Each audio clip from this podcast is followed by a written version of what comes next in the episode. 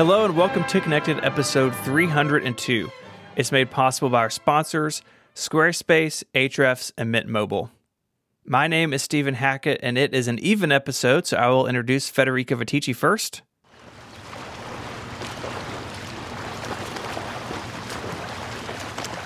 Oh, that's a good joke. No, I don't think this is fair, you know, because I can I am almost convinced that if I wasn't here, you wouldn't do that. You wouldn't give me my intro. You would just go straight to Federico and then make some joke about, ah, Myke's not here, right? But you still give Federico his introduction. Oh, he's off on the summer fun, the Federico summer fun. No, this is yet another slight upon me and the royal household of Keynote Chairmanship. The house that I founded. No, but that's not true. It is true. You just had the Twitter account first. Yeah, that's the royal scepter. No. Don't you know anything about the monarchy? Yeah. yes, I do. And that's not that's not how it works because what like our monarchy currently has social media accounts. Are you saying that there was no monarchy before like the early 2000s? There's no proof of monarchy before then. Twitter is your proof. Of, Yeah. uh, okay. no one can delete tweets. Hi. Hi, Myke. Hello. Hi. Hello. It's just us. Mm-hmm. And so we're going to talk about the Mac. We are actually. Uh, there are rumors that Stephen said to Federico that we were recording on Thursday this week, uh, so, so he'd have his time to talk about the Macintosh, but uh, we'll never know for sure. Well, if an episode comes out tomorrow that's just Federico wandering around about shortcuts, you know what happened. I don't think Federico has a login to the CMS. I should probably make sure he doesn't. I think he has one, but probably doesn't know he has one. Would be my expectation. That's how I am at MacStories. I can log into MacStories, and I'm very afraid to do so. Uh, do I have? No, I, I used to have access to your website. I don't think I do anymore. You don't anymore. I did some cleaning up, and you were Yeah. banished. That's not fair. We want to do some follow up. Yeah, Tell us about Dev Beta 2 for iOS. Um, it's out. Uh, I only have it on my iPad right now. There doesn't really seem to have been huge changes, just like a lot of tweaks. Uh, I don't know if really we're expecting big changes. They've added some new features, some new widgets, um, some little bits and bobs here and there. Uh, some stuff's been cleaned up. I'm kind of waiting to see if some of the bugs that I've been experiencing have been fixed, but I have not yet re-encountered them if you know what i mean. Like one that i was having was like the shortcuts widget was just c- becoming completely unresponsive and i had to reboot my device to get it to work. Um so i'm just kind of waiting to see if that sort of stuff kind of fixes has been fixed or fixes itself but as of right now i don't know. But the the i'm pleased to see that the second beta is here uh because it means that apple will kind of keep in typical pace i would expect um, from from what we would usually think they would be doing at this time of year, like having you know what are we two weeks now? It's been two weeks since the Yeah. here, right? Yeah, Sure. yeah. So we got that. There's as I say, a couple of icon changes, a couple of widget changes. That that's by and large it. There's also there's some stuff like um the proof of the default music service change showed up for HomePod, but you can't actually do it, right? Because I think that's going to require an entitlement like um, email apps and stuff like that. Like, I don't think anything can say it's the default music service. Apple probably have to, you know, say yeah, you're good. So you know, there's there's stuff, but there's nothing nothing wild. Dev Beta 2 is also out for macOS Big Sur, and it's pretty much the same deal. N- No real big changes. There's some new stuff in Catalyst. Apple Pay can be used in Catalyst apps, which is cool. And the terrible battery artwork is still in system preferences, which makes me sad. How does the uh, Apple Pay thing work? What is it doing? Is it the Apple Watch thing or Touch ID? Yes. Yeah, so it acts just like it would in a AppKit app. Okay. Well, that's nice. Yeah, it's pretty cool. Uh, and uh, the battery icon is real bad in system preferences, and they should they should fix it. They should change it. I feel like that one will be changed because it's been memed. You know, Mm-hmm. like it's like people. We're going to talk about some questionable icons uh, in Sur a little later on in this episode. I think uh, that I have some that I wanted to bring to the table. The uh, some people were saying that the install process for beta 2 on the Mac was pretty rough. I had issues with it. I had to reinstall the beta profile and then restart the Mac and it finally Right. saw the update. That's not that uncommon during these beta cycles. I've definitely saw that seen that in previous years. And so I don't think that's anything to be worked up about. It's just look, you're running a beta version, you're going to have have weirdness. I do want to talk about where we're running the beta. So you said you had it on iOS 14 on your iPad. Are you, are you doing anything else? Um, I well, okay, we're gonna talk about it later on, but I have been running Big Sur on uh, a laptop, and I, I'm really like flirting with putting it on my phone, Mm-hmm. but I have not yet made the final decision. Like I had said that I would not do it until beta two. Now beta two is here, and I want to, but there's a couple of apps that will be mm, that I know are going to be a problem. Like one of my banking apps on my iPad is convinced that I have jailbroken my phone and I'm not allowed to use it. Uh, and I typically check this stuff on my phone.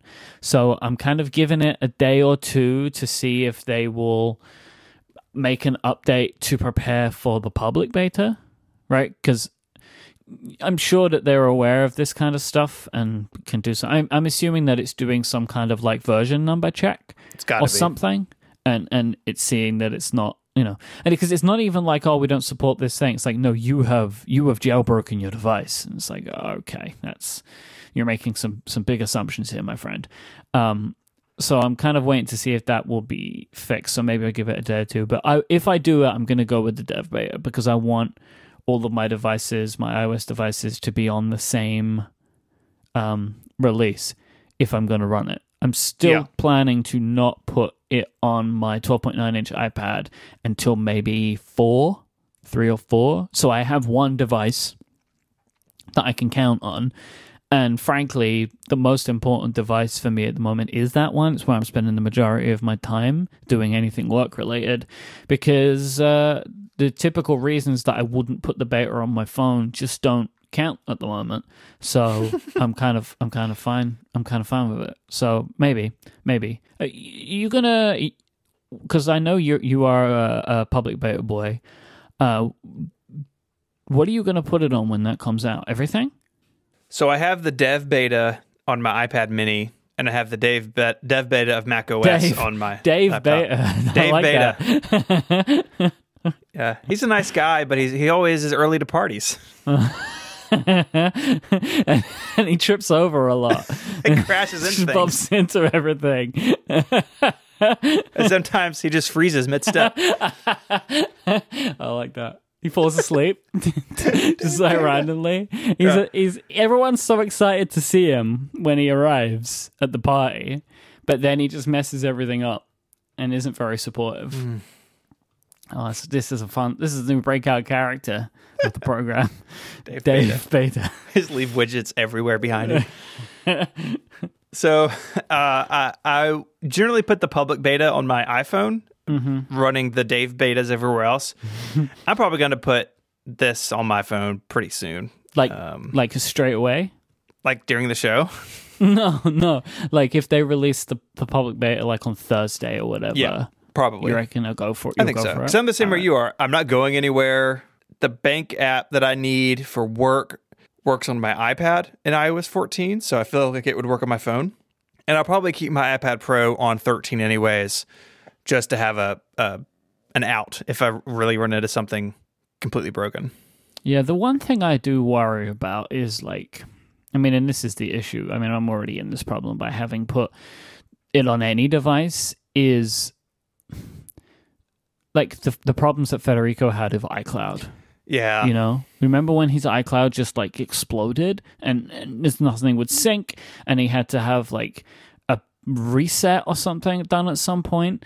Like that's the kind of stuff that I worry about when doing any of this stuff. But I guess if I've installed it on any device, well, it's too late. I guess. I could see that. Uh, I, I think that's a common feeling. And I don't really want to be in that boat, but it's too late now anyway. I guess. Mhm. Yeah. He's got to go all in. Uh huh. Do you find yourself on your iOS 13 iPad missing something in 14? Though the way that shortcuts work now, I like that a lot, and the, the way that I've got my shortcuts widget set up, all of that stuff I like. Like, I have like multiple shortcuts widgets stacked on top of each other, and they do different actions. A lot of them are time tracking. Uh, I like that, and and I have built some uh, task manager shortcuts where you can just type everything in from search, basically, right? You just run the shortcut from search, type everything in, and nothing ever opens. Nothing, you know. I I like all of that kind of stuff. Shortcuts, I think, is the biggest thing that I've been enjoying. Um, and you know some of the UI stuff is nice. I do really like the new search UI. Like it just looks nice. I like Yeah. just just conceptually that it doesn't take over the screen visually. I I like that. Like I Same. enjoy that.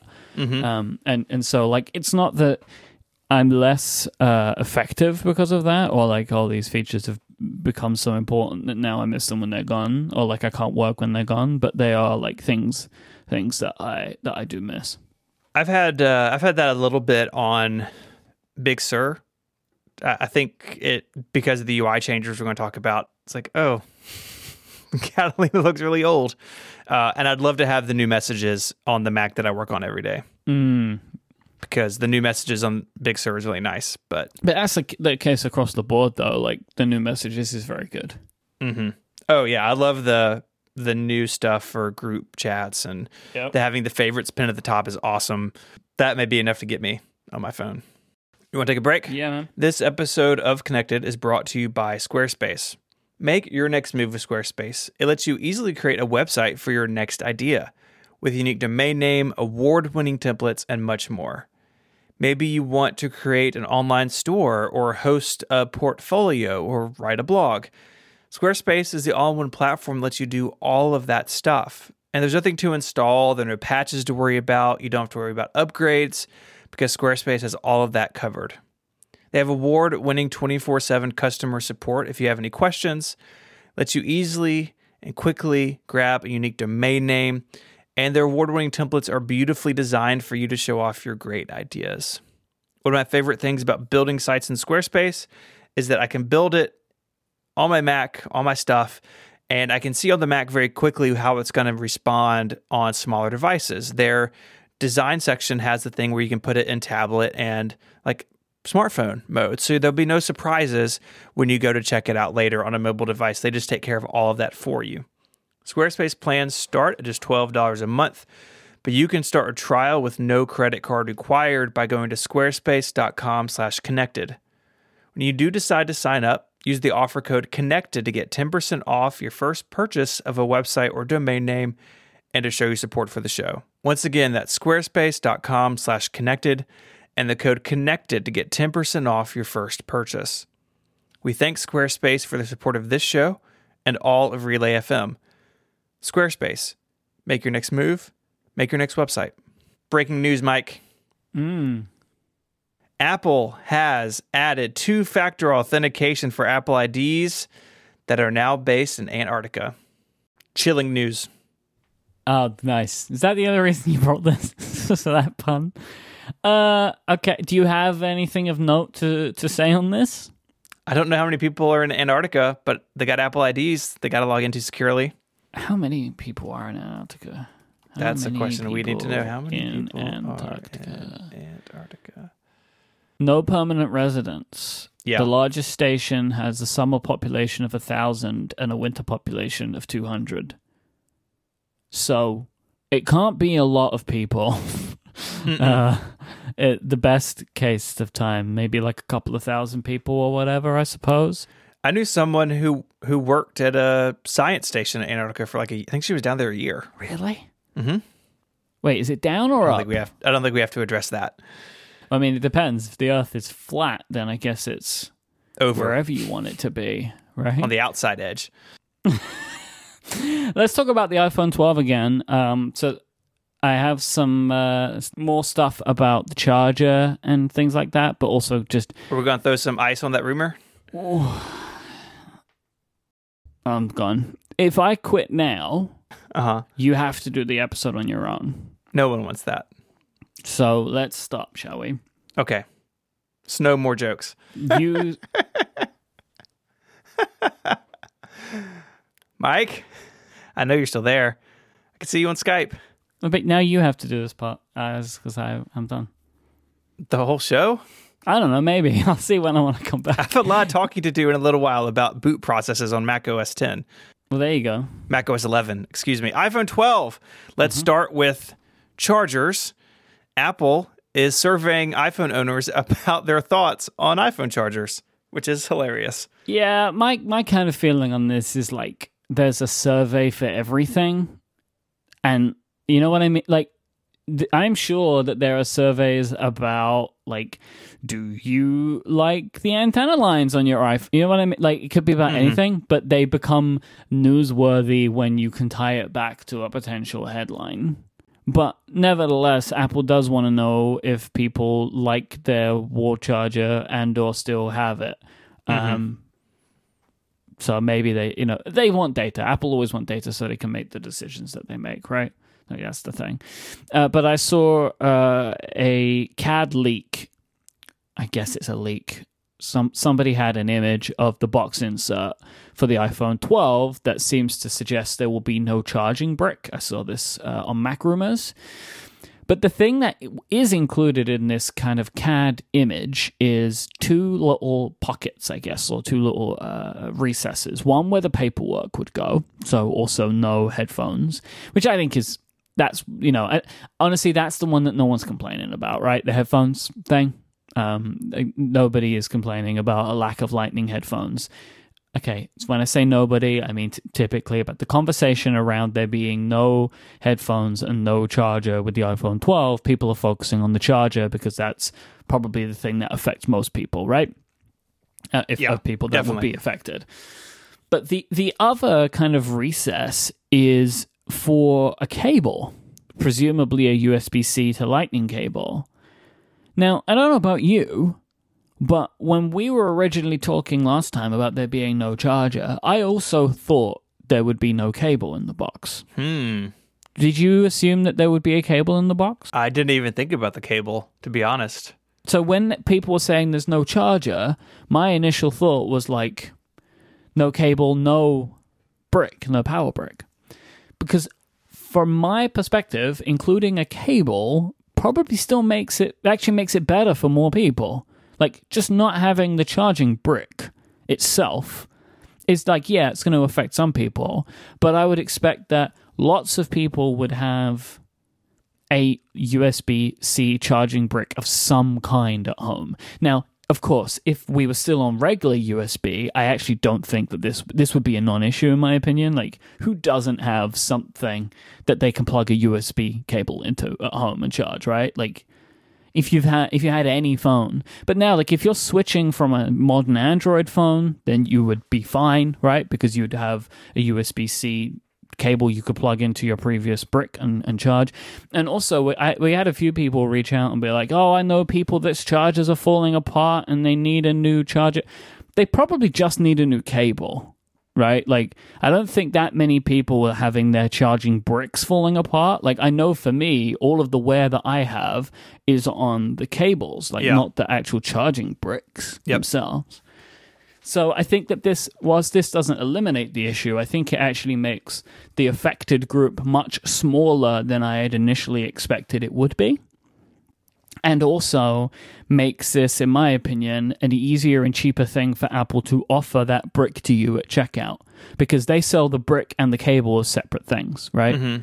And I have absolutely no doubt that they could sell a discounted charging brick, one of the weak ones, to you for a mm-hmm. small price on the first checkout. Like you get a discount one time.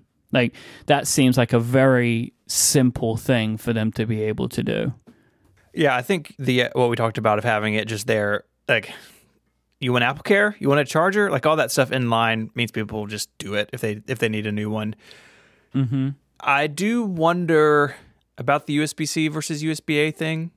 If there is a cable, I just don't know. Like, Well, I'm just like more more you, more people have USB A chargers than they do USB C chargers. Like especially if you're coming from an older iPhone. and more and more people charge, I think, with a wall charger or something than plugging into a computer. it could be that USB A sticks around in charger land longer than it has elsewhere. You know, if you buy mm. a, a keyboard or a mouse from Apple, you get a Lightning cable.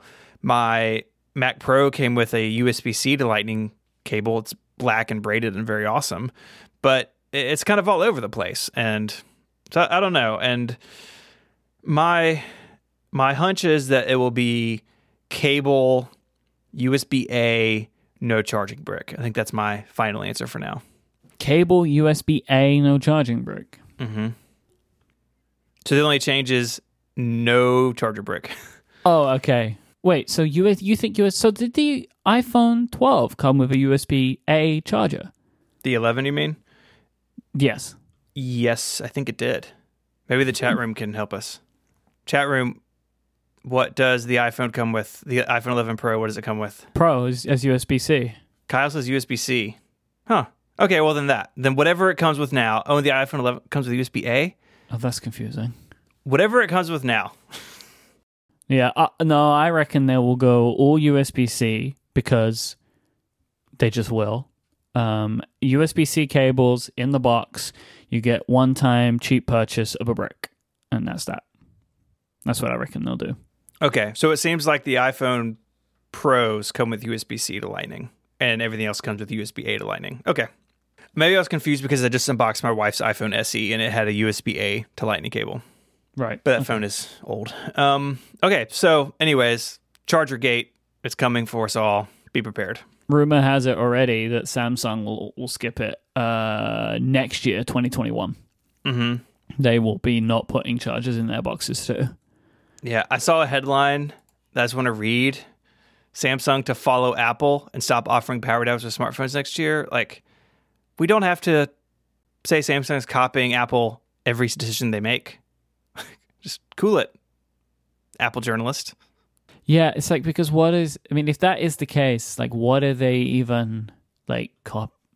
There's no copying because Apple actually haven't done this yet. It's a ru- it's a rumor, but fine. I mean, you know, I wouldn't ex- honestly like so. Samsung Unpacked is in a couple of weeks' time. It's like Yeah. in August. Uh, they look like they're gonna have a pretty sweet bronze color for the for the note, which looks kind of nice. I genuinely expect to hear someone from Samsung say that there's a charger in the box with the phone because they love to take those shots where they can. It's the new. he- It's the. It's going to be the new headphone jack. Yeah, because they did that. They were like, "Oh, we have a headphone jack." Same as Google did it too, and then both of those companies the next year removed their headphone jacks. And again, like I don't think that all of this stuff is copying. I think a lot of it is just like this is the way it goes. Mm-hmm. And Apple, for whatever reason, on occasion is first, but that's not the case always, right? Like Samsung made big phones before anybody else. Yes. And yes, they did. Eventually, everyone got there, you know? But yeah, I mean, look, th- I think that the reasons that we spoke about last week, the positives for removing these charges from boxes, both economically for companies involved and environmentally, like, I think that's the reason that we'll see it happen and we'll be totally fine. And, and this will be something that everybody gets used to way easier than like a cable transition. Like I really do believe that. Like because it's this is a much simpler thing to deal with, right? Than like if they change cable, that is a big pain, right? Well, when they did it from proprietary to proprietary, right? Like go from 30 pin to lightning. It's because there's there's like this big ecosystem of stuff, and you've got to change all your cables, and maybe you have peripherals that don't work anymore. But this is just like you have a charger like that will already work with this probably at home, and if you don't, there's like a million options that are all actually really good and much cheaper to get, and you actually have more choice available to you because you can get like those wild fancy fast charging ones now that have got that GAN in them or something. What is that? G A A N or something? Mm-hmm. What Yeah, is that? I GAN. don't. Yeah, I don't want to Gone. Charger. So you can get those, or you can get like an Amazon Basics USB charger, right? And you end up like you've got there's like a full spectrum. I think that this one is like there there are more uh, there's more upside to this if as long as they actually do have something for people to be able to get themselves a charger for cheap. But anyway, while we talk about the iPhone 12, It's about the time of year where dummy units start appearing uh, in photos and uh, on YouTube channels. It's like MKBHD just had a video with some dummy units. These dummy units come from case manufacturers. Case manufacturers pay a lot of money to the supply chain to try and get specifications for the sizes of the phones. They want the size of the bodies and the size of the camera notches, where the buttons are, all that kind of stuff, right? Because then they can start making their cases so they can be ready to sell their cases when the phone is available. It's very important, right? If you're a case manufacturer. It does make me think that Apple should like have some partnerships, right? Like I think maybe they do with Logitech now. Um, but I think it, you know, maybe they do with Otterbox as well. But that, you know, it would be nice if there were options on day one that weren't just Apple's options. And so, uh, you know, they do it for the iPad. I don't know if they do that for the iPhone, but they should. I think. Um, Bel- uh, Carl's is saying the gray in the chat is saying Belkin as well. So you know, it's good to have those options. So like that's you know. But anyway, so these uh, these the, these devices are then created from the CAD drawings uh, and from the specifications. I don't know, so they can be sent out to people, and also you know you can like actually see does this case fit. So it seems like typically there would be a lot of things not final in these uh, because like for example you don't need to know how many cameras there are on the phone you just need to know the size of the notch. So like the the the dummy that mkbhd has only has three cameras on it when that seems unlikely right? Like it really seems likely that it will get three cameras on a lidar sensor because i think it would be very peculiar if they did not have the lidar sensor on the phone. And i can't imagine them getting rid of a camera. The and it's also showing no change to the notch size. Now we don't know if that's going to happen. There's been rumors on on both sides on this, but basically the notch sizing on these devices it makes no difference about the size of them because it's not what cases cover. Um, now I will say just on the conversation of cases. So what these these uh, devices show is the flat sides, the iPad Pro like design. Mm-hmm. I think I would struggle with putting a case on that this time because that design looks very modern and cool and nice, and I don't know if I'd want to put a case on that phone straight away. At least, And it on should be less slippery than the rounded edges. maybe. is- I mean. the- the- My problem is not that like phones slip out of my hand. My problem is I drop them, and I don't think mm-hmm. that that's a slippery problem. You know, I think I just pick them up wrong, or I just don't grip them right, or I'm not paying attention and I drop them. I think that's my Yeah. problem. Holding it wrong. Yeah, maybe I'm holding it wrong. Um, but what I wanted to talk about as well is the sizing options of these phones, because there's some there's some nuance here that that you, people may not have got from just watching that video that I had to do some digging into to kind of really get my head around. Marques had three devices, right? But the rumors have been that there would be four phones this year. The reason for this is that the rumors are suggesting that there will be four phones in three sizes. So the iPhone 12 will be 5.4 inches. We'll come back to that. The iPhone 12 Max, which would be new, would be 6.1 inches. The iPhone 12 Pro would be 6.1 inches. And the iPhone 12 Pro Max would be 6.7 inches. So Whew. yeah, I will uh, put a link in the show notes to a MacRumors article where they have an image showing kind of the physical sizing of this lineup of phones compared to stuff that we currently have because it's a little tricky to get your head around this and what it might mean because like screen sizes don't necessarily equate to physical phone sizes depending on the model that you're looking at right because the small phone again so this is be something new the iphone 11 which is the entry model sits in the middle size wise between the two pro models Yeah, it's which is uh, weird, yes but that's how it is. but that's just because that was what the 10R was, right? Like it just took Yep. that spot. Mhm. But this time that would change and you would get smallest would be the 12, the 12 Max and the 12 Pro are the same size, and then the 12 Pro Max is the biggest one. But the fun thing is 5.4 inches is smaller than the current uh, sizes, right? By quite a lot, actually, to the point that you would end up with the iPhone 12, so the kind of quote unquote entry into that line, being smaller than the iPhone SE 2.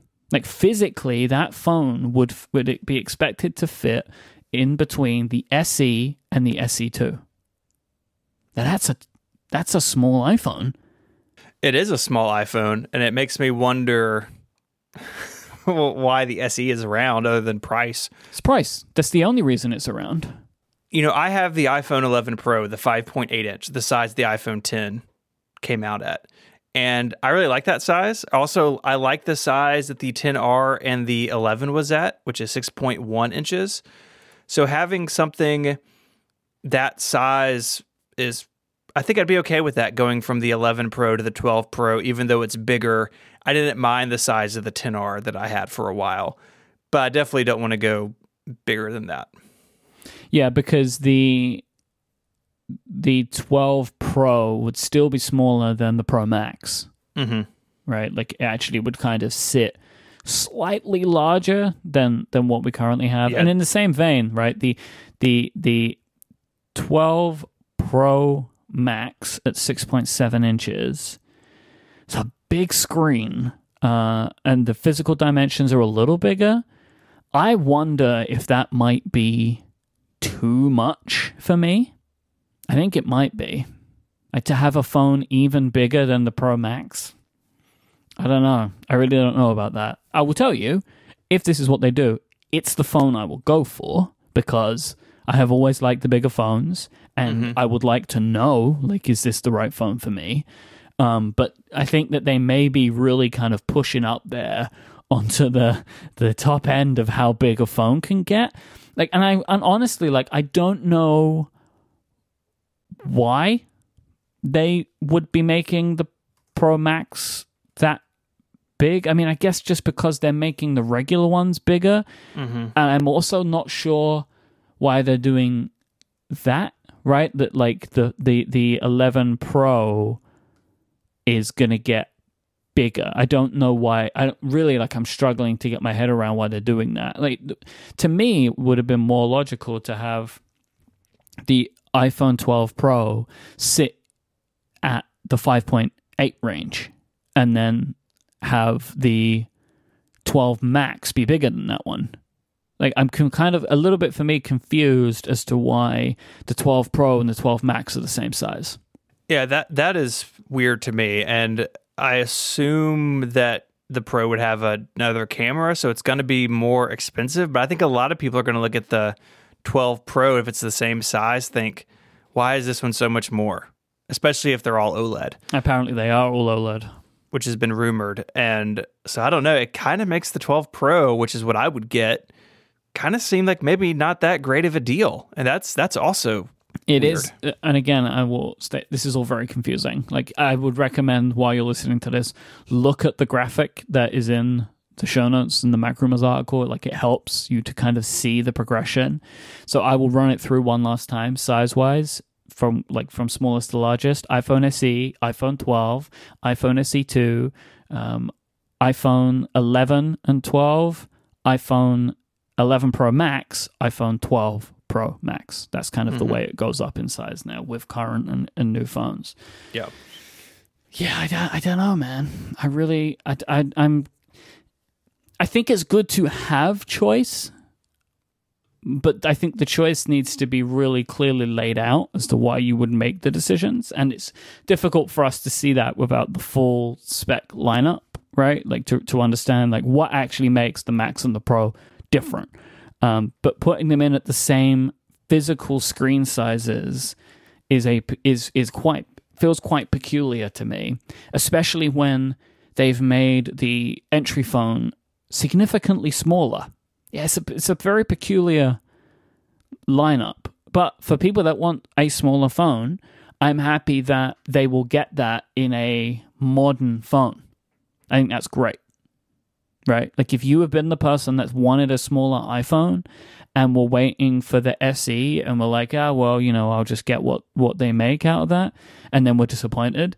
Uh, if you then continue to wait, which you probably didn't, but if you if you did continue to wait, I think getting rewarded with like because you know the SE has good specs inside of it, but it doesn't have all of the bells and whistles like the camera and Face ID and all that kind of stuff. So being able to get all of that in a smaller phone, that would be that is a cool deal for the people that wanted a smaller iPhone again. Oh, definitely, because you're not being punished with having a Touch ID button. Mm-hmm. You know, you But- can get a modern phone that's that's small. Mm-hmm. And I, I don't know if anyone who bought the SE2 would be, I'm sure some of them would be bummed, but I think a lot of people want something more affordable. And I think that's Yeah. the SE's selling point. But if that wasn't the case and you do want to get the new one, I bet the SE2 has retained pretty good value if you wanted to resell Oh, it at this point. Yeah. hmm So yeah, it's uh it is confusing. You got to go look at the graphic. I think the way Apple is going to sell this is hey, we've got you know, two families of phones, 12, 12 Pro. There's a little and a big version of each and they touch in the middle. And I think just the four of those phones on a slide in basic sort of basic isolation, I think that will uh I think that'll make sense to people. Mm. Oh, new phones will be here before we know it. Uh, that is the thing that is exciting to me, though. Like that we're in that kind of time of the year. Uh, we have no idea exactly what time of year. It'd probably be a little bit later than normal. But the WWDC leading up to the iPhone stuff, it's like, oh, great! Like this is just the typical news that I can think about and and care about for a while. This episode of Connected is brought to you by Ahrefs. Do you work for a big brand, or maybe your own small business, or maybe you're a freelancer? No matter where you fall on that spectrum, getting traffic to your website can be challenging. There's a lot of competition out there. And so Ahrefs is here to help with the all in one SEO tool set that they've built that solves this problem. It gives you the tools you need to rank your website in Google and get tons of search traffic. If you're like me, SEO has always seemed like a big box of mystery. Ahrefs makes it really easy to understand what's going on, and the improvements they suggest and the tools they have are all really easy to use. They uncover how your competitors are getting traffic and why. You can see pages and content that send them the most traffic, and you get estimated search volumes with their Keywords Explorer tool. So you can see how well a piece of content is likely to perform before you write it. Ahrefs has a bunch of useful stuff. Content Explorer can help you find guest blogging opportunities, and the Rank Tracker lets you track your progress on certain keywords. It'll even pick up broken backlinks and help you fix them. So take the mystery out of SEO. Go to ahrefs.com right now. That's A H R E F S dot com. Sign up for their seven day trial for just seven bucks. Get reports on your website, see what's performing well, and figure out your next move. Whether you have a personal website you want to get a following on, or your company needs more traffic to convert into sales, Ahrefs is here to help. Go there now, ahrefs.com for a $7 trial. Our thanks to Ahrefs for their support of Connected and Relay FM. The time has come, Myke. Talk about Mac stuff. Okay. So with Apple Silicon, there are big changes coming, right? New, brand new CPU, big architecture transition, and that's always exciting. It's exciting when it's happened in the past. But with so many things, the details get really interesting. So I've spent some time watching a bunch of WWDC sessions about this. They have one in particular about the system architecture changes, and they also have ones about porting your apps and your games over absorbing all this stuff, you get a pretty good picture of how these Macs are going to work under the hood. So I thought we could talk about that. Okay. Are you excited to learn about unified memory architecture? No. Well, you're going to. There are things that I am excited about when we're Mhm. talking about this. That's not one of them because I don't know what that means. Oh, are you excited about kernel integrity protection, no. PCI device isolation? Sure. Okay, we'll get to that. Okay. I'll wait for that one. Okay, That's the one coming. I'm really excited about. You're really selling this segment to both me and the listener. hey, I know there are people Hey. like me out there. Mm-hmm. There are dozens of us. Mm-hmm. So currently, basically every type of classic computer, what you think of, uh, has memory for the CPU and separate memory for the GPU. On modern Macs, you can have giant pools of this stuff and data can be shared between them. But on the iPhone and iPad and the coming Mac architecture, Apple will be going to a unified memory architecture, unified memory system. And this means that the memory is basically a pool for both the CPU and GPU to quickly share data between them. So the uh, the way of thinking about oh I've got you know 32 gigs of RAM but my video card has 8 gigabytes of memory like those lines are going to get really really blurry in the Apple Silicon world because it's all unified in a big a big bucket of memory. Everyone's just hanging out together. What does this mm mean for RAM upgrades? I I don't know. Like there's lots of questions about this. Could this mean that there wouldn't be it any? Could. I mean, so on most Macs there's not. The only Mac you can really update the RAM in yourself is the 5K iMac, which looks like it's going to get replaced here pretty soon. The Mac Mini, if you're brave, and the Mac Pro. All the other machines it's sealed in or even soldered. So maybe it's not a big deal, but it could it could be the end of of memory upgrades on most computers. I would be completely unsurprised if that was the case. Like, I actually just think that's what they will do. Like, this simplifies things for them, and trying to reduce the the amount of build to order options on the Mac. I'm mm-hmm. sure is like a an overall cost goal somewhere. Um, uh, uh, you know, and I and I really expect that so many Mac buyers now do not mm-hmm. make any amendments to this stuff. Or it may be that it is custom order, but it's that that is what it is. And, and the chat room is pointing out that on computers with onboard Intel graphics, it already kind of works this way. It is very similar. There's some slight differences that are beyond my pay grade, but mm-hmm. this is this unified memory architecture is a big change. Uh, mm-hmm. What it unlocks potentially is if apps are written, especially in Metal, which Apple's really, really pushing, is that these applications can get data around the system way quicker than ever before because they're not having to use a PCI connect connection in between the CPU mm. and GPU. It's all there in one place. It it could mean some really breakthrough performance stuff if apps can really make it sing which is is going to be a recurring theme as we move into this new world that Apple wants you to build applications in a certain way, especially if they're graphics heavy, and that way is metal. So get get used to metal if you want to if you really want to fire this thing up. Okay. Are you ready? Are you ready for metal? Are you going to rewrite your app in metal? Yeah.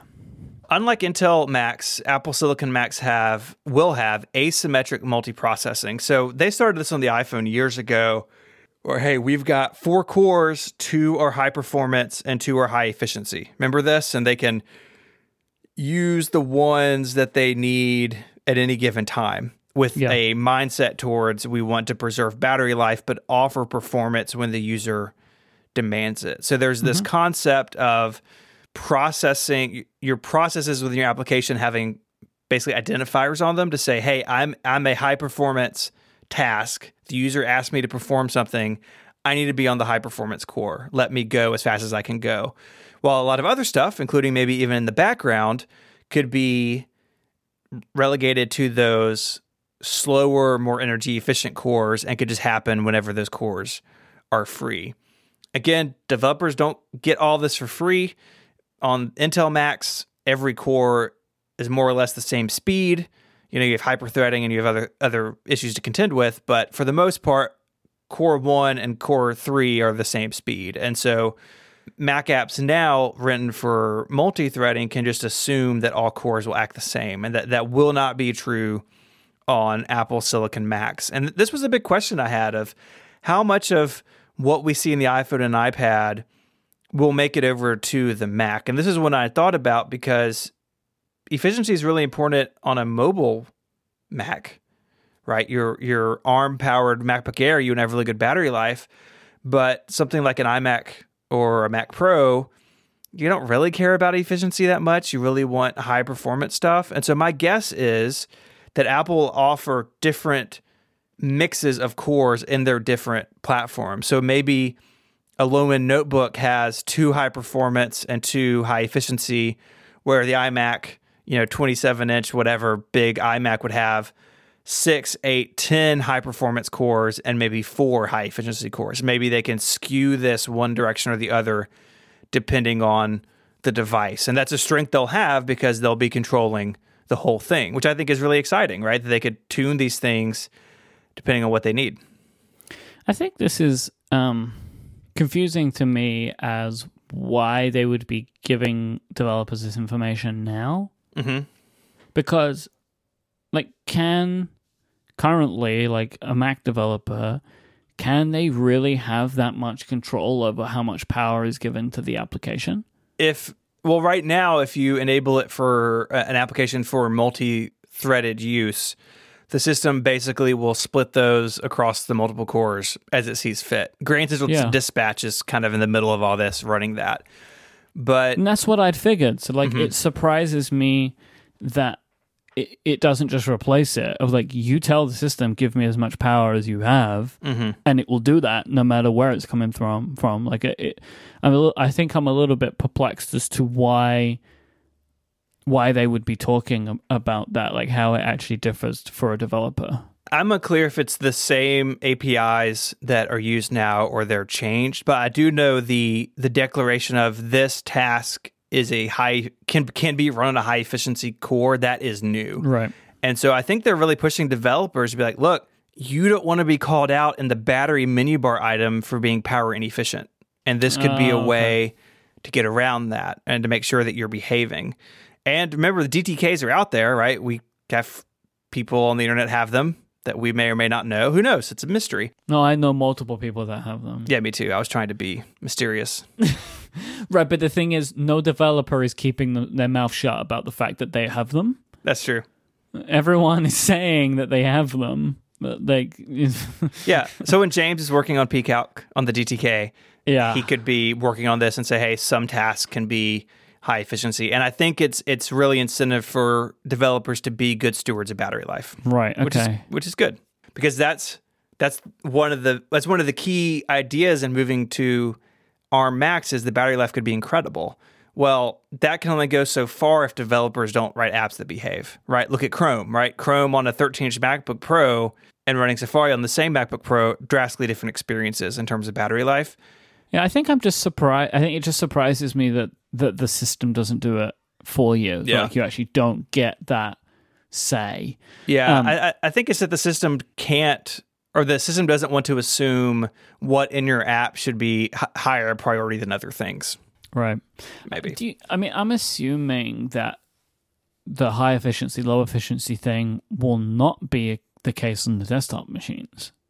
I think they may still have those high efficiency cores, so applications that are expecting them are there, but I would expect the high power cores to vastly outnumber them on desktops. Right. Right. And then on mobile, maybe it's a little more in balance, you know, depending on the application. And maybe the low efficiency cores take uh, the handle of like when the machine is sleeping, if things are happening in the background. right. Things like the, um, oh, the, what's the name for it? Uh, there's a Because the Mac has that, doesn't it? Like a, a- power nap. power nap, but like stuff yeah. the device can do whilst sleeping. Check your ML, update iCloud. Yeah, I would imagine all Yeah. that gets moved to a low efficiency core Yeah. and just like can run for, you know, 90 days or something on standby. So that's a big thing. This is one of those things I think like Grand Central Dispatch, like some other things that they did, like, like at the Mavericks days, that this is going to take time for developers to tune all of this. And the DTK running the A12Z isn't what a real CPU will be like in these Macs. So I expect this to get better with time as developers do a better job at fine tuning this.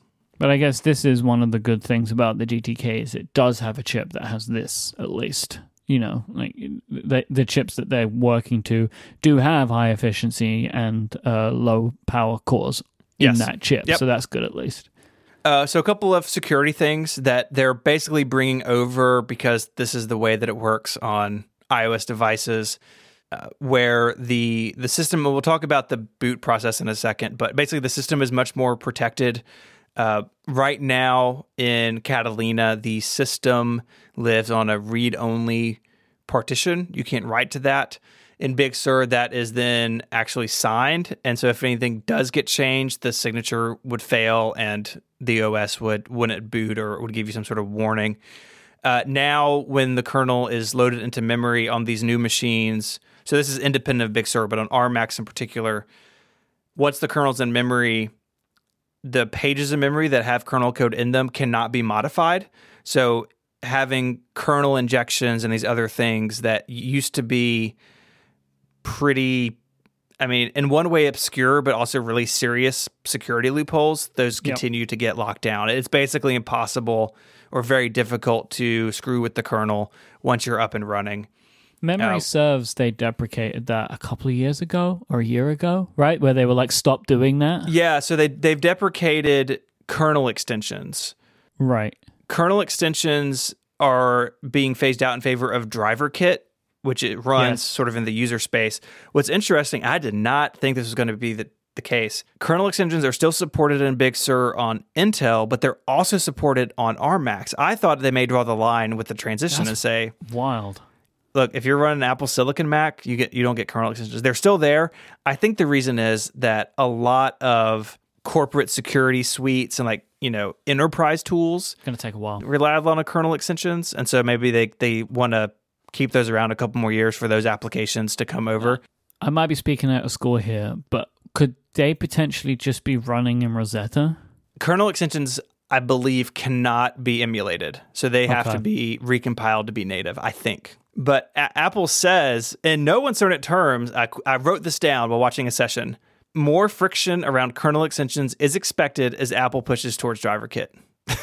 it's like, just so you know, we're going to make this harder and harder for you as a developer and a user to rely on kernel extensions. And really, like, it can be really surprising how many you may have running on your Mac because a lot of things use them. I, I don't like those things. They cause that really like you know, uh, uh, aren't they the thing that causes that super weird gray screen? Is that what kernel extensions do?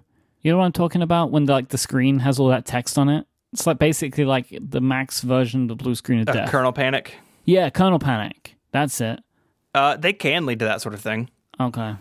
But Apple Apple's trying to get all those kind of be written on a higher level than the kernel because the kernel is the heart of the OS, and you know it controls things like memory and data allocation. It's like maybe that should just be a sealed off box, and we don't we don't play in that space anymore. Uh, one thing that's related to this is your favorite, the device isolation.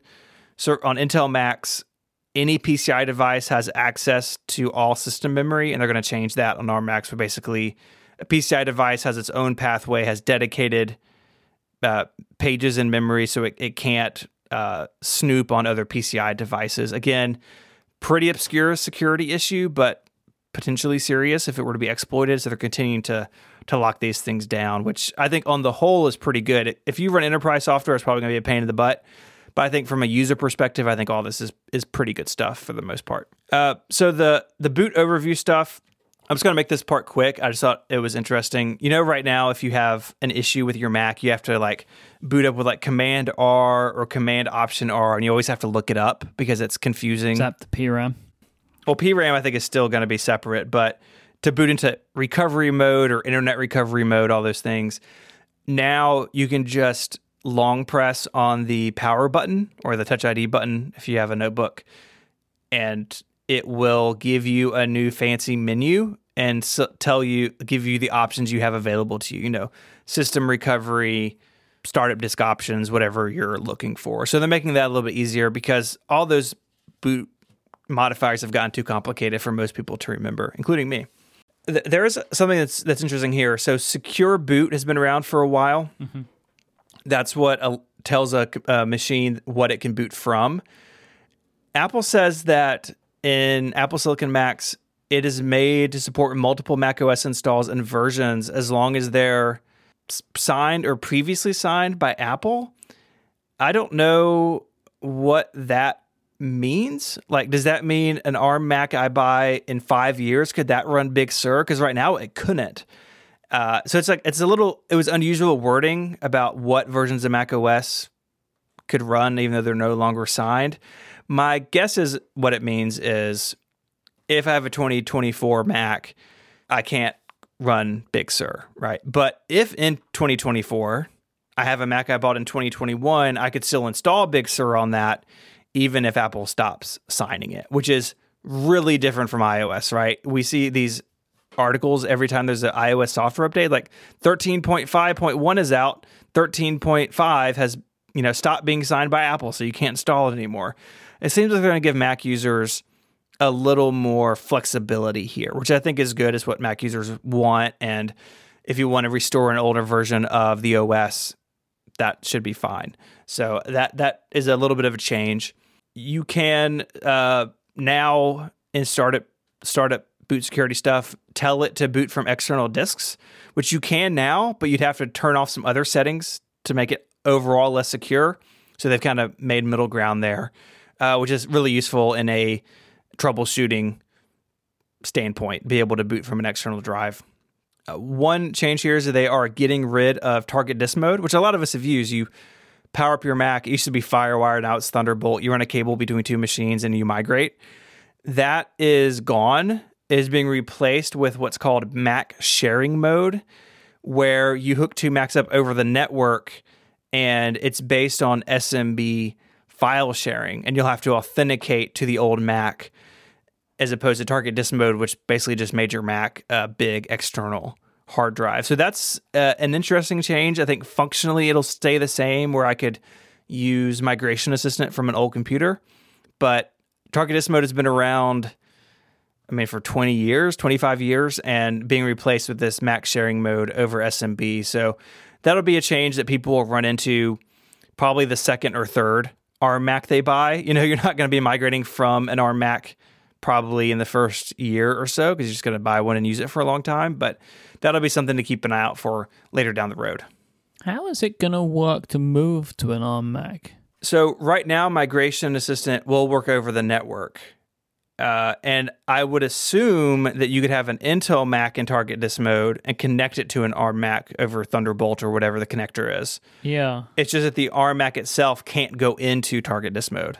So I think going to an ARM Mac will be just like going to an, another Intel Mac, but going from an ARM Mac to something else may it may be this different process in the future. Okay. I like the name though, Mac sharing mode. It's a nice name. It's better than Migration Assistant. Yeah or target disk mode. Like no one knows what that means. That's even. I mean, but like that's like a yeah, it's like a whole other thing. Uh, one last thing in talking about the startup and recovery uh, changes, a couple things. Right now, in the full or reduced security things, which tells the Mac, "Hey, can I boot from an external disk, etc." On Intel Macs, that is set to the system-wide setting. So if I say this Mac cannot boot from an external drive, it can't. There's no way around it.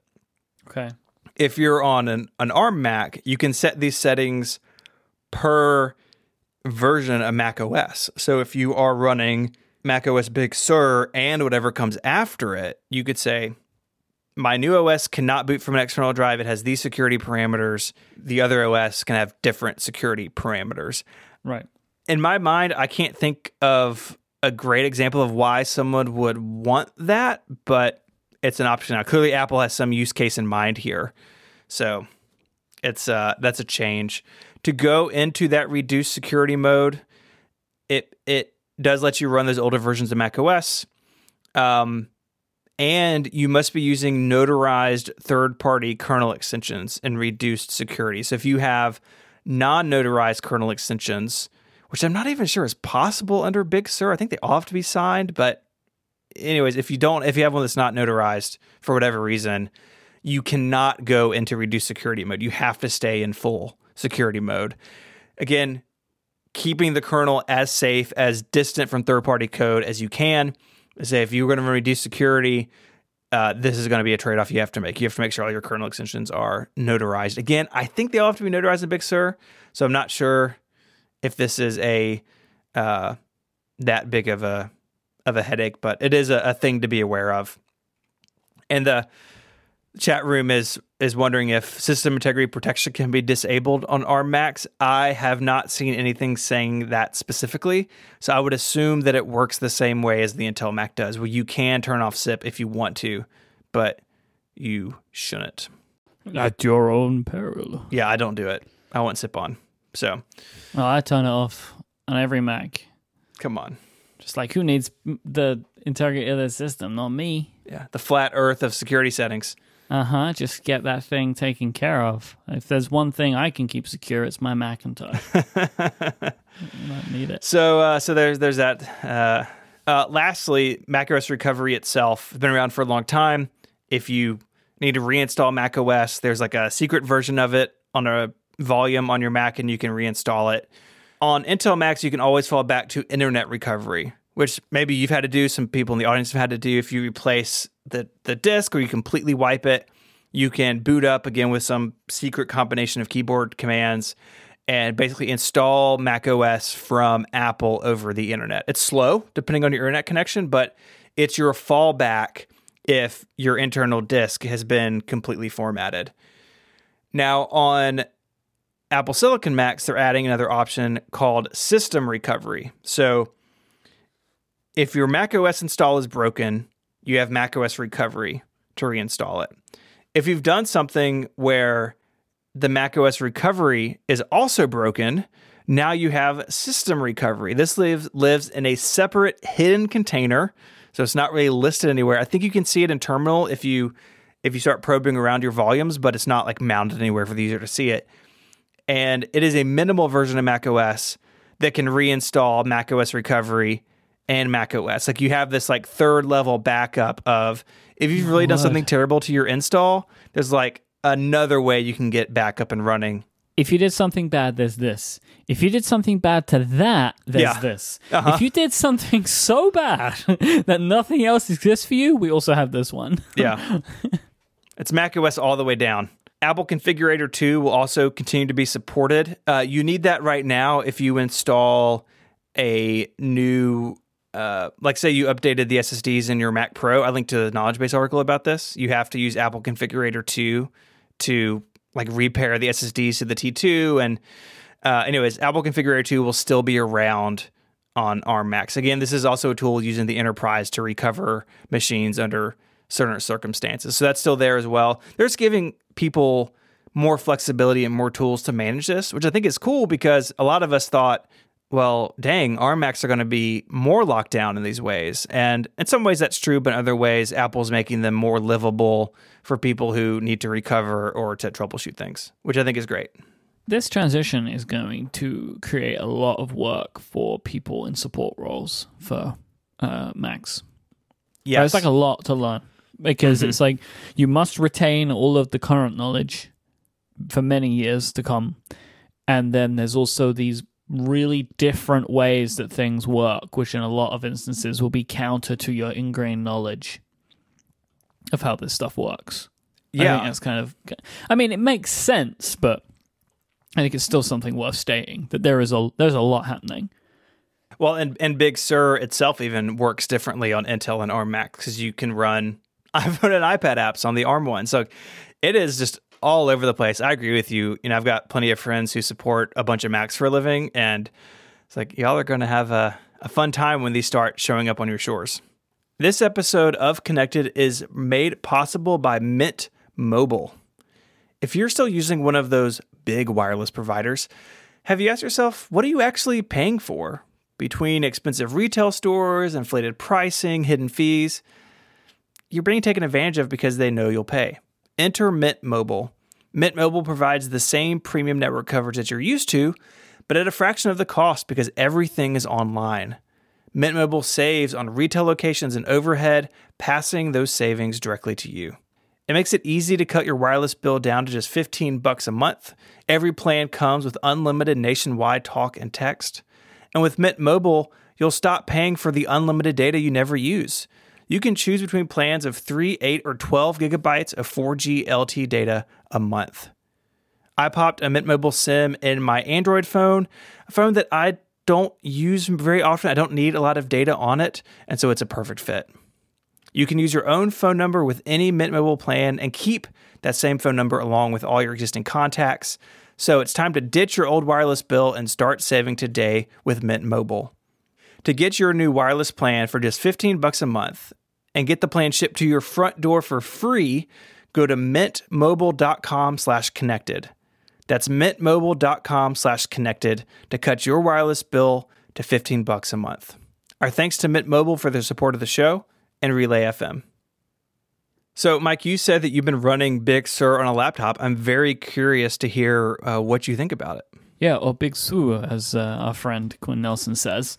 Uh, did you notice that in, in Yeah. Quinn's video? It's really weird. So I was looking in the comments. So friend of the show, uh, your co-host on, on Flashback, uh, Quinn Nelson of Snazzy Labs, made a great video, um, kind of showing off uh, a lot of the UI changes and stuff in um, Big Sur. Which I, I, I liked it. It was a, it was a very cool video actually, really nicely done. But Quinn was calling the operating system Big Sur like that, right? Something like I'm trying to. Maybe you can actually. Can you clip it and just put it in here so people can hear what Quinn was saying? I've been using the macOS Big Sur beta, uh, excuse me, partner, Big Sur beta on my Mac Pro since Monday. Looked in the comments, and Quinn was saying that he is pronouncing it as it would be in Spanish, and Sur is Spanish. Mm-hmm. So that's why. He spoke But- Spanish. He lived in South America for a while. Yeah. So maybe so it's that's still why I like, like, I know he is a native Spanish speaker, Yeah. um, or at least a fluent Spanish Yeah. speaker. So that would be why. But it's you know, it's like it's one of those things. Where I was laughing. It's like Quinn, you may be like technically correct, but you are going to be the only person uh, speaking English who calls it this, right? Like no one else is going to do it. But I I implore Quinn to fight the good fight on this one and just just soldier on. You know, just you can be the big sort of guy or you know, however you want to say it. well, we had that with Mojave, right? Mojave, Mojave. Mojave, Mojave. Uh, I mean, uh, you know, I know John Siracusa is on a on a on a rampage, a tirade right now about where the emphasis should go in that. Um, who knows if anyone's saying it correctly? This is the fun thing of of uh, macOS product namings. They they're very hard to get consistent now. It wasn't so much of a problem when it was cats. I don't know. Steve Jobs said Jaguar in a really weird way. This is Jaguar, the next release of macOS 10. We're officially announcing it today, version 10.2. It's going to look like. It's the most beautiful CD we've ever made. Pixar rendered the fur, by the way.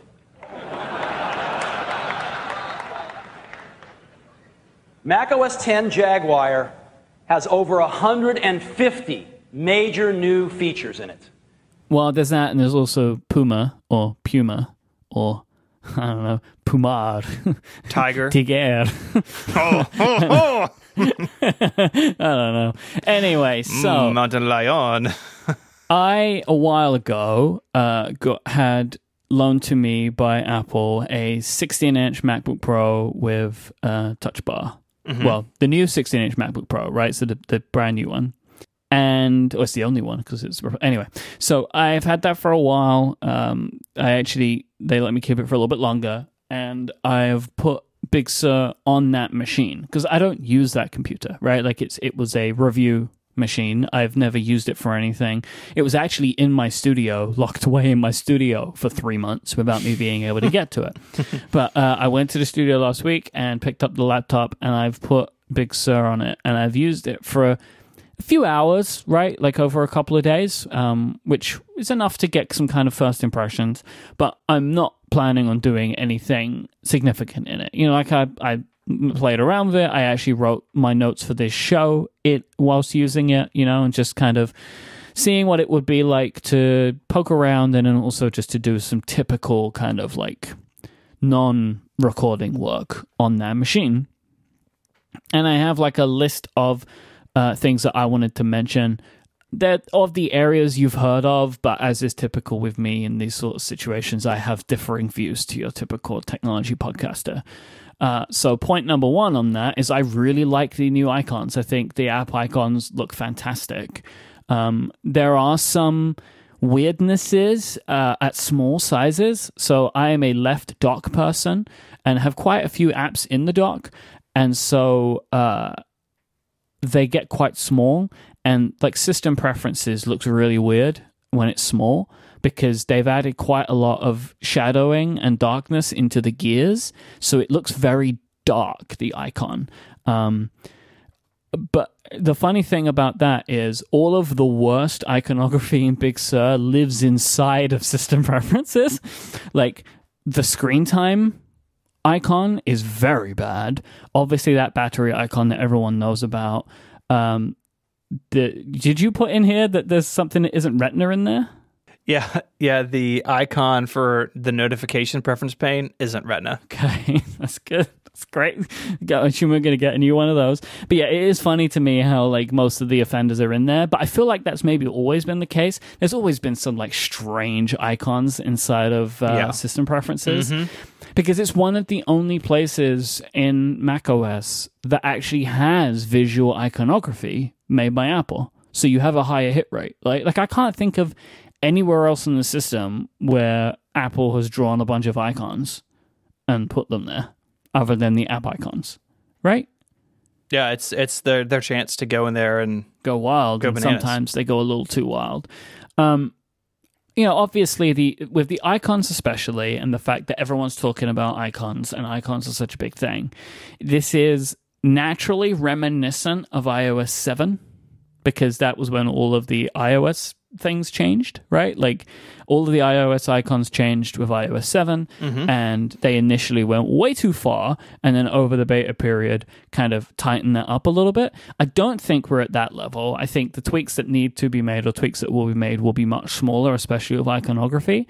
But I think I was thinking about this um, and we were talking about this in Connected Pro as well before we began today's episode.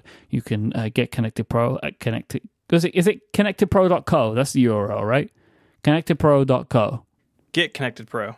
Get connectedpro. dot- No, it's connectedpro.co. You don't even know. It's in the bottom of the I, document. I literally just loaded it. Get connectedpro. dot- Oh yeah, because I requested you get both of them for the exact reason of what's happening right now, which was I would say get connectedpro.co. That so I said to you, hey, get that second URL, but the canonical URL for Connected Pro is connectedpro.co. Anyhow, uh, so That's not as confusing at all for people who wanted to sign up. well, look, you, but no, the great thing is go to any of them and it will be fine. There's a link in the show notes. so we were talking about like iOS 7 and Big Sur, and th- like I think there's a lot of assumptions of people putting them in the same bucket, in the same thinking in their mind, that it will change a lot from beta 1 to release. But I'm not convinced that that's going to be the case. That w- it may actually be pretty pretty locked down visually uh, right now, right? So that there is where we where we are right now with Big Sur and where we end up being with Big Sur, it's probably going to be going to be pretty locked in. I mean, I I feel like it isn't as overall weird as it was for iOS seven. But it really maybe is just like some iconography stuff that needs to be changed. You know, like people see things like the spacing in the menu bar and they're like, oh, they'll tighten that one up. When No, they're a not. di- a different school of thought would say, no, there are very specific reasons why that's Your the way index finger is. being the reason. Yeah. Yeah, I think I think the icons are more or less here to stay. I think the bigger change for me, other than the the design, is that they want to conform them all into the round rect shape, and that just makes me a little sad because I think Mac icons are really cool when they were cut out shapes and all varied and mixed up, and they're trying to downplay that. They've definitely done that with all their apps and utilities. Like just look at the utility folder on your current Mac. Almost all of those icons are different in Big Sur to conform to the new shape and size, which is a, a bummer to me. Why? Uh, because there's a rich history of Mac icons being fun, different shapes. Like right now, you know, I've got DEVONthink, it looks like a shell. I've got circles. I've got Reader, which is a cube. I've got Audio Hijack, which is a little bottle. That It means I can spot them very easily. Didn't they say that they can jump outside of the round rect? They just want it to have a round rect. yeah, yeah, but it still makes me sad.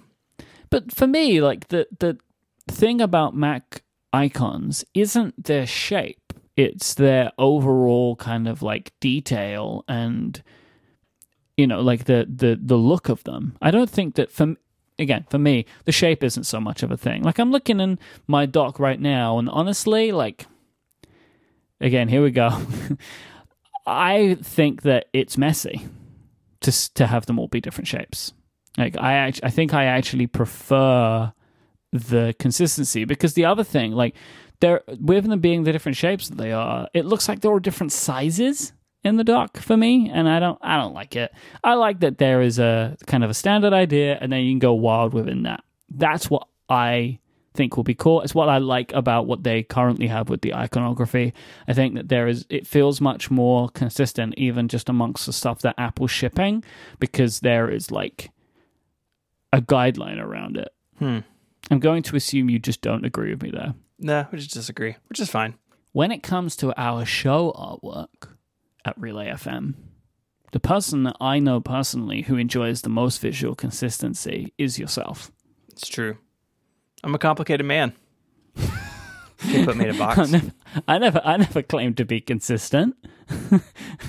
That's the one thing you can always rely on with me is my inconsistency. Yeah, there's no truth except there's no truth, kind of thing. Uh, light mode is too light. Yes, it's blinding. It's like looking out across Antarctica, completely frozen. Um, I have dark mode on all of my Macs now, um, and I prefer that anyway. But I wanted to see what light mode looked like, and it was too light for me. Uh, so I went straight back to dark mode again. Um, that's that's too much. Uh, the transparency is too aggressive. I've never liked the transparency on the Mac. I don't particularly want to see the colors of my desktop wallpaper all the time so you know that's never been one that's never been something that i've been super cool about. I actually have always and i have on my my imac right now and have on all my macs i i actually reduce transparency and accessibility. But i i turn that setting off so i could get a sense for what the system actually wanted to look like. And i don't know if this is the case but it felt even more aggressive than i've seen it in the past. Yeah, I agree. Uh, first of all, I'm not a dark mode person on the Mac, and I don't, I just don't like it on the Mac. But everything is too bright. I have a really hard time telling what's active and inactive as far as Windows. You basically have to look for the stoplight controls to see if they're lit up or not. And I think they need to do a better job at distinguishing those things. As far as the transparency, I agree with you. I generally don't like a lot of transparency in Mac OS. I don't like the increased contrast setting because I don't like the thin border that goes on everything, which I guess is what you, how you use your Mac, right? Um. it- okay, I thought that was the contrast that added the border. Oh, yes, sorry. Increased contrast adds the border, and then reduced transparency just turns off the transparency, which makes everything just solid white. I used increased contrast until I got onto Mojave. In Mojave, it became too aggressive, so I turned that off. In previous versions of macOS, I had used the increased contrast, but it became it became a little bit too much. Um, they they added this thin white line like in dark mode. I actually think the reason that I changed it is because I moved to dark mode. Okay. In light mode, it was uh, I've, I've actually found it nicer because it added a thin dark line to everything, and I like that. But in dark mode, it adds a thin white line, and that looks weird to me. I don't know why. Maybe I kind of liked the fact that my Mac looked like it was in a comic book or something. I don't know. Uh, but I turned that off. But reduced transparency, I, I will turn on reduced transparency again, like when I actually upgrade whatever machine I upgrade to Big Sur. Whenever I do that, um, but I I wanted to keep it that setting off for now so I had the experience but I you know for me I just I don't like it. I I don't I don't really get it for a windowed system. It doesn't make sense to me. I don't know what it adds. Um like I know Apple will tell me that they want it to be like adding layers but I think that that works without the transparency. Uh it it muddies things up for me visually in a way that I don't like. I like the new alert style.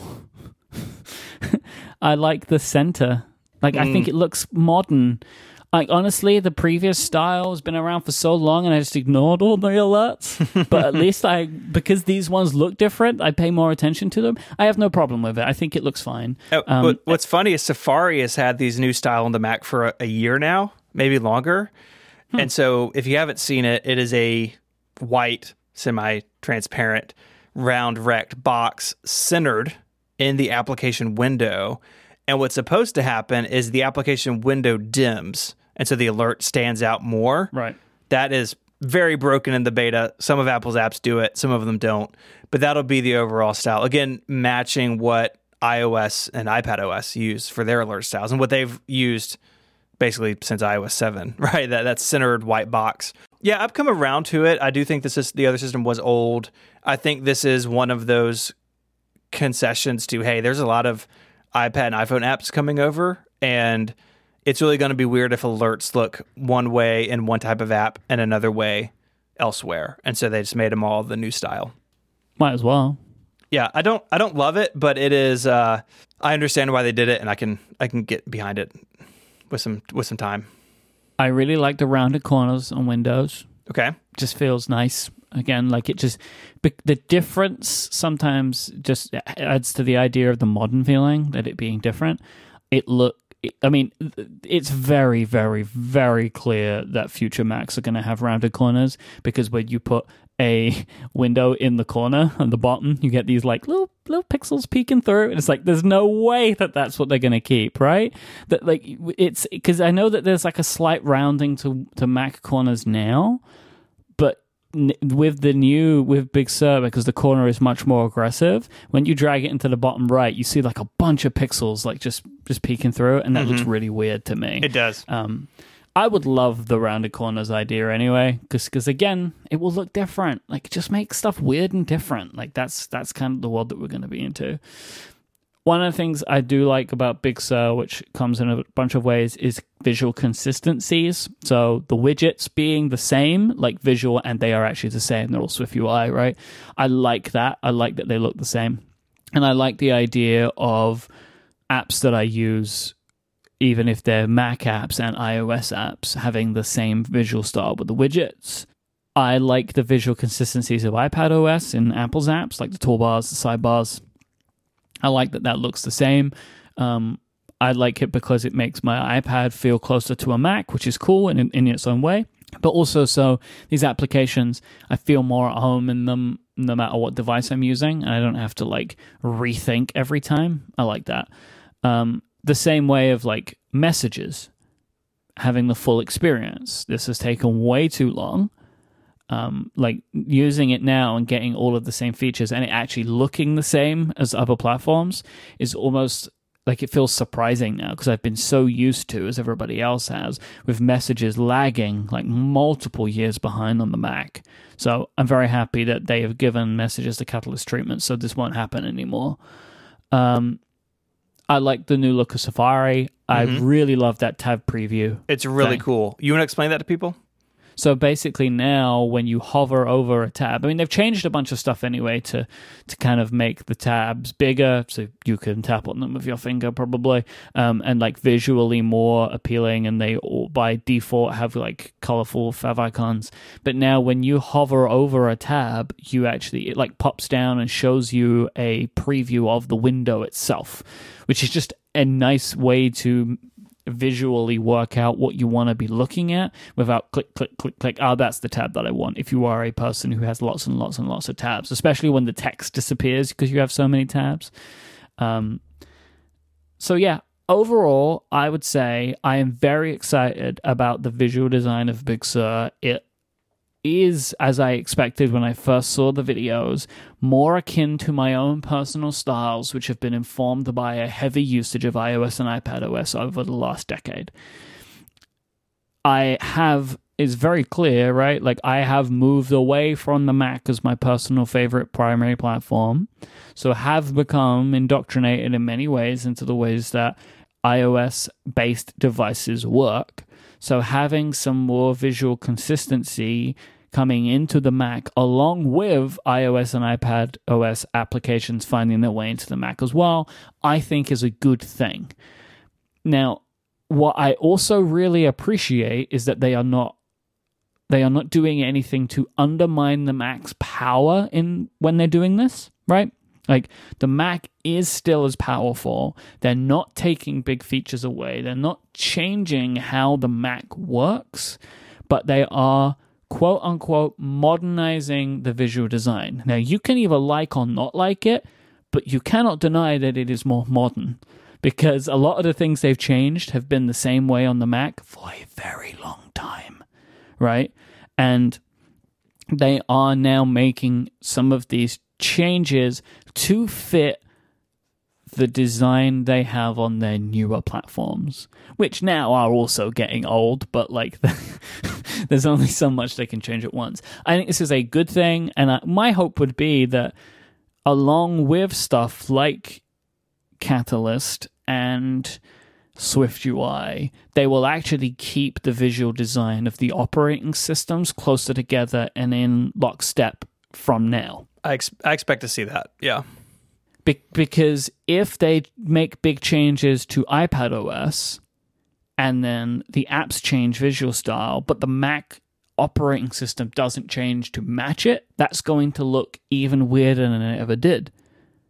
Right? Because then the applications will start to look new in what will look like some kind of rickety old house or something. It, you know, so I, my hope would be that from now, all of this stuff starts to move forward together where I think it it's pretty clear that even with the changes that Apple have made to the Mac over the last few years visually, it hasn't gotten that much more modern feeling. Mm-hmm. Like, it still feels undeniably like Mac OS 10 or OS 10, but just a modernized version of OS 10. Where I would argue that Big Sur, in a lot of ways, doesn't feel like OS 10 anymore. But I think that's for the best. I mean, if they didn't, I apologize. if they didn't keep moving that forward, then the point of this would be wasted. Right? The, the whole idea is these apps should Mm-hmm. work across as many platforms as they're available. To make that feel consistent to a user, they'll have to look the same and work the same. Which is why I think touch is coming, which we've spoken about. But it is, yeah, it's a it's a big deal, and I think it is.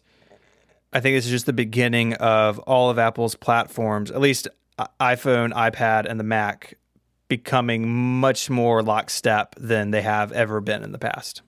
as a as a side note, I got to try out Sidecar for the first time. I've never used it because I I don't have a Mac that runs it. Well, that I've used. Like I think my Mac Mini does, but I've never tried it. But anyway, I tried out Sidecar. Why doesn't your Why doesn't your iMac Pro? Oh, because you're on High Sierra. Yeah, no, I'm on Mojave, Oh, okay, right? Because Sidecar is a Catalina feature. that's right.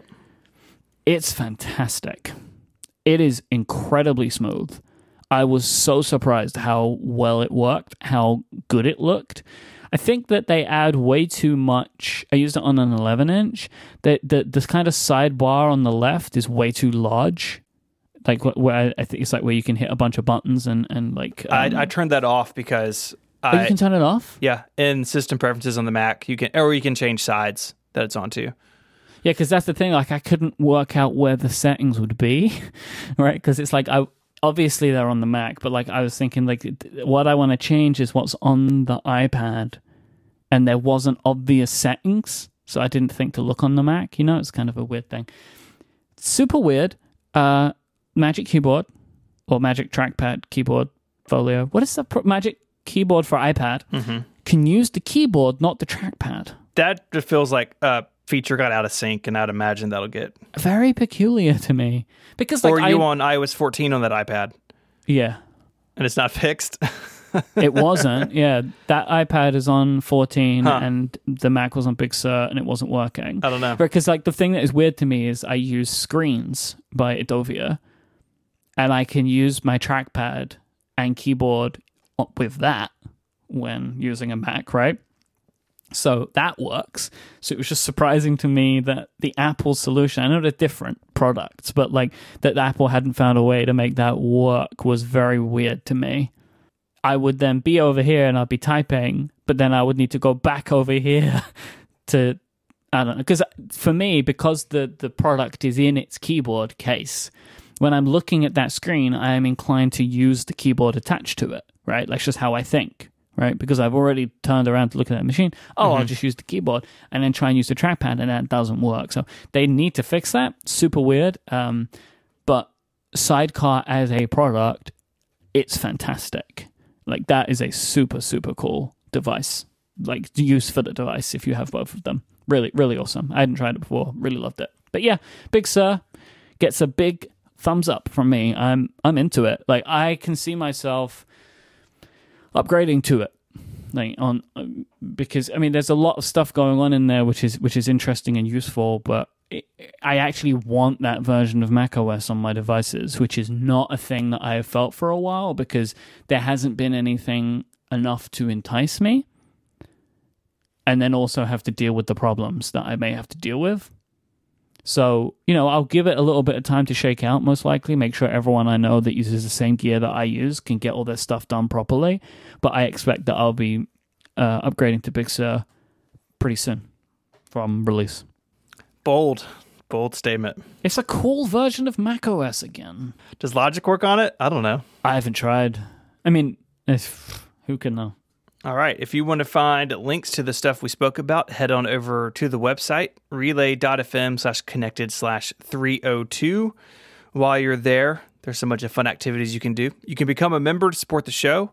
You'll get an ad free episode and pre and post show content, which is a lot of fun. You can send us an email with feedback or follow up, or of course, you can find us on Twitter. Myke is there as I M Y K E. Myke is uh, host of a bunch of shows here on Relay FM. So go check those out. Name one show you're on, Myke. The Pen Addict. Go listen to The Pen Addict if you're into pens and paper, stationery, Only, though, probably. index cards, etc. You can find me on Twitter as ISMH, and I write over at 512pixels.net. Federico's not here, but he's online. You can probably just go find him somewhere. And until next time, Myke, say goodbye. Cheerio. Bye, y'all.